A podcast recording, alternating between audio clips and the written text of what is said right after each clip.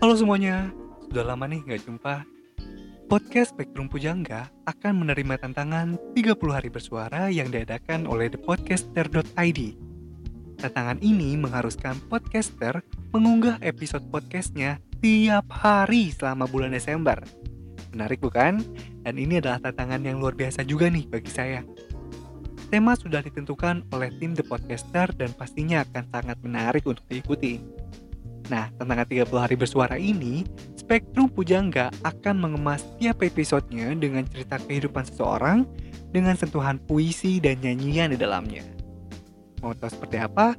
Ikuti terus Instagramnya Podcast Spektrum Pujangga dan jangan lupa streaming di Spotify untuk mengikuti seluruh episode dari tantangan ini.